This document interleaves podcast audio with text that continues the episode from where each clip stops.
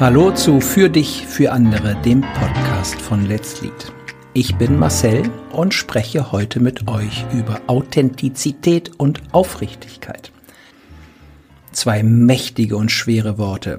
Ich weiß nicht, ob ihr diesen Druck auch spürt, wenn ihr Führungskräfte seid und vielleicht auf LinkedIn seid oder Bücher oder Podcast hört, dass immer mehr Authentizität gefordert wird. Ähm, der authentische Führer, Leader, wie immer man das nennen will.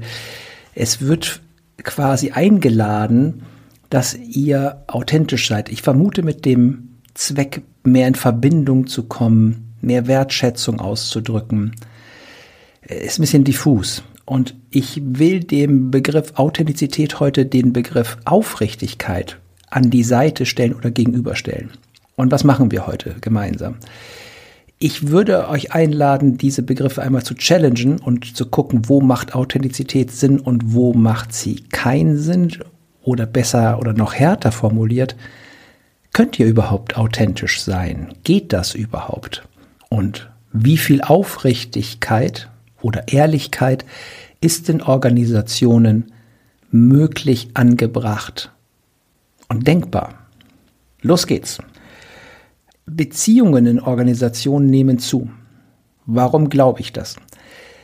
Die klassischen Hierarchien mit Pyramide und Chef, die lösen sich so langsam ein bisschen auf. Fachliche und disziplinarische Führung werden getrennt, es gibt mehr Matrix, es gibt Hierarchien werden abgebaut, es gibt mehr interdisziplinäre, crossfunktionale Teams, die sich zusammensetzen, mehr agile Teams, also diese Eindeutigkeit, wer entscheidet, und das ist ja der Hauptvorteil der klassischen Hierarchie mit einem Chef oder einer Chefin, die wird weniger, so dass in immer mehr Teams, Projekten, Gruppen, Abteilungen nicht genau eindeutig klar ist, wer entscheidet und auch wie. Also muss oft ausverhandelt werden, wie arbeitet ein Team, eine Gruppe, ein Projekt zusammen? Wie will es entscheiden? Was ist sein Auftrag? Und wenn die formale Struktur weniger wird, rückt halt automatisch der Mensch, die Person, mehr in den Vordergrund. Und dann geht es auf einmal auch um Macht, um Befindlichkeiten, um Sympathie. Und das ist ganz spannend, weil diese Beziehungsstärkung eben viele Vorteile bringt, aber auch ein paar Nachteile. Kommen wir zu diesem Begriff der Authentizität. In meiner Definition bedeutet das sehr schwarz-weiß gesprochen, ich zeige mich so, wie ich wirklich bin. Also zwischen meinem Außen und meinem Innen gibt es keinen Unterschied. Wenn ich das so denke, dann und ich hätte eine Ehekrise und wäre total pisst, weil ich einen Ehestreit am Morgen hatte und ich habe ein wichtiges Kundengespräch, dann würde ich mit dieser Stimmung und würde die quasi in dem Kundengespräch zeigen. Und ihr merkt gerade, wie das da schon ein bisschen holpert und zuckelt, weil wir eben immer in Kontexten agieren, die an uns gewisse Erwartungen haben. Und wenn ihr euch beobachtet, werdet ihr vermutlich feststellen, dass ihr euch in verschiedenen Kontexten sehr unterschiedlich verhaltet und vielleicht trotzdem ein Gefühl von persönlicher Stimmigkeit empfinden könnt. Weil es macht ja Sinn, dass ihr euch auf einer Behörde, wo ihr einen Antrag einreicht oder in einem Gespräch mit euren Kindern anders verhaltet. Wenn ihr mit einem Kunden redet, habt ihr eine ganz andere Aufgabe und Rolle, als wenn ihr in einem internen Meeting über eure Teamzusammensetzung redet. Und ich will heute nicht zu tief in dieses Thema Kontext und Kontextprägung hineingehen. Das Denkwerkzeug Systemtheorie liegt dahinter und ich kann euch wärmstens empfehlen, euch mit der Systemtheorie dazu auseinanderzusetzen. Aber es bedeutet, dass wir bei diesem Thema Authentizität achtsam sein sollten. Mit diesen radikalen Wünschen sei authentisch. Ich habe als Provokation, sag ich manchmal, Donald Trump war authentisch. Und hat das fast immer mitgeteilt, was in ihm los ist. Und ich fand das nicht so cool, dass er so authentisch ist, sondern ich hätte mich gefreut, wenn er seine Rolle besser gespielt hätte. Insofern ist Authentizität ein, eine, also ein zweischneidiges Schwert. Wenn ich was von mir mitgebe und zeige, dann kann die Wahrscheinlichkeit steigen, dass ich menschlicher und anschlussfähiger wahrgenommen werde. Wenn ich aber alles, was in mir ist, immer teile, dann verletze ich vielleicht Erwartungen und bin gar nicht anschlussfähig in gewissen runden Kontexten, Terminen. Deswegen lautet bei Authentizität so mein, meine Einladung, so authentisch wie möglich in der jeweiligen Rolle. Also euch bewusst zu machen, in welcher Rolle seid ihr jetzt und dann gut zu überlegen und zu prüfen, wie viel könnt ihr von dem, was gerade lebendiges in euch ist, in dieser Rolle zeigen. Und das ist ein Balanceakt, der meiner Meinung nach ein permanentes Austarieren und Probieren erfordert. Soweit zum Thema Authentizität. Wo ist jetzt die Abgrenzung zu Aufrichtigkeit? Schrägstrich, man könnte auch Ehrlichkeit sagen. Ich habe diesen Begriff kennengelernt über meine Beschäftigung mit Radical Honesty. Das ist eine Methode, eine Haltung, die im Kern sagt, halte weniger zurück.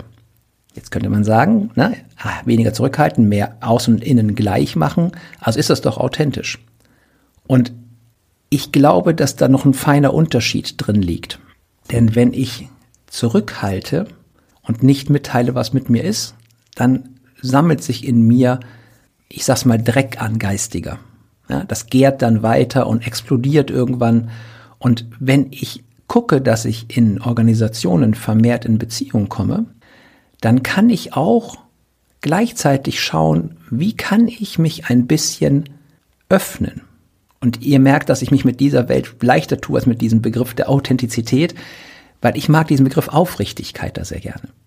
Wie kann ich etwas mehr von dem zeigen, was gerade in mir lebendig ist? Auch in und gerade vielleicht sogar in beruflichen Kontexten, wo ja Beziehung, wie ich es am Anfang gesagt habe, an Bedeutung in vielen Organisationen zunimmt.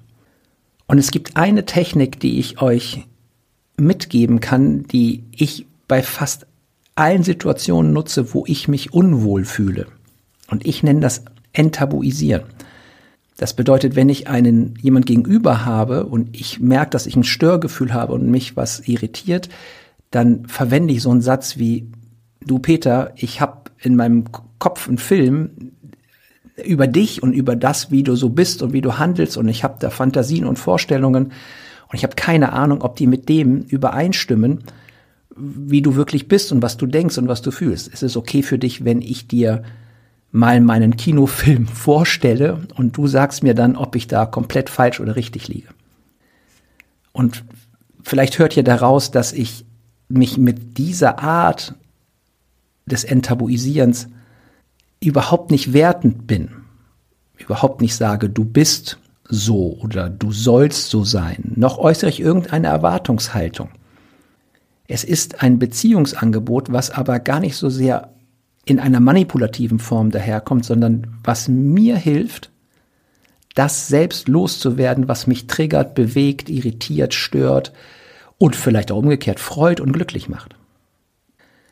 Und wir fahren ja den ganzen Tag Filme über andere Menschen.